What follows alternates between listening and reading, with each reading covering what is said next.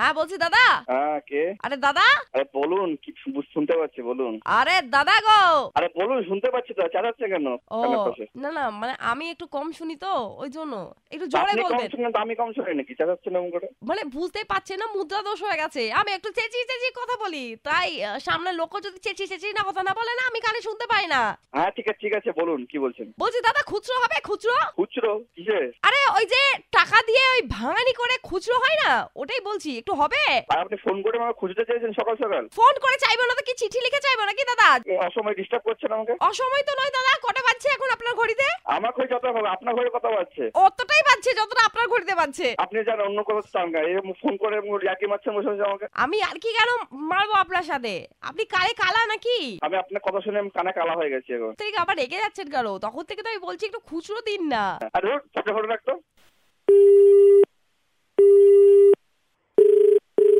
hello দাদা শুনতে পাচ্ছেন আবার আপনি ফোন করেছেন দাদা খুচরোটা তো পাইনি এখনো তো ফোন করবো না বলুন আপনাকে ফোন করতে করতেই তো সব খুচরোগুলো আমার শেষ হয়ে যাবে মনে হচ্ছে আচ্ছা শুনুন না বলছি দাদা আপনি একটু ভিক্ষা টিক্ষা চেয়ে দিন না আমার জন্য খুচরো টুচরো পেয়ে যাবেন ওখান থেকেই আর তোর জন্য আমাকে ভিকে চাইছে দেবো আরে কে এর নামটা বলতো তোর তখন তো দেখছি খালি উল্টো পাল্টা বকল বকল করে যাচ্ছিস কি বলছেন তাহলে আমি শুনতে পাচ্ছি না একটু জোরে বলুন শুনতে পাবি না তখন তো বল বল নামটা বলো অ্যাড্রেস সাথে তখন দেখাচ্ছি কে ভিক্ষা করবে কে না করবে আরে দাদা হ্যালো আর একটু জোরে বলুন না শুনতে পাচ্ছি না কি ভিক্ষা ভিক্ষা করছেন হ্যাঁ হ্যাঁ শুনতে পাবেন দাদা তোর নাম নাম্বারটাতে আমি খুঁজছি দাদা কার নামে রেজিস্টার আছে দাদা কি রেজিস্ট্রি না দাদা বিয়ে করবো না আমি এই রাখ ফোন রাখ এরপর যে ফোন করিস তো নাম্বারটা পুলিশের কখনই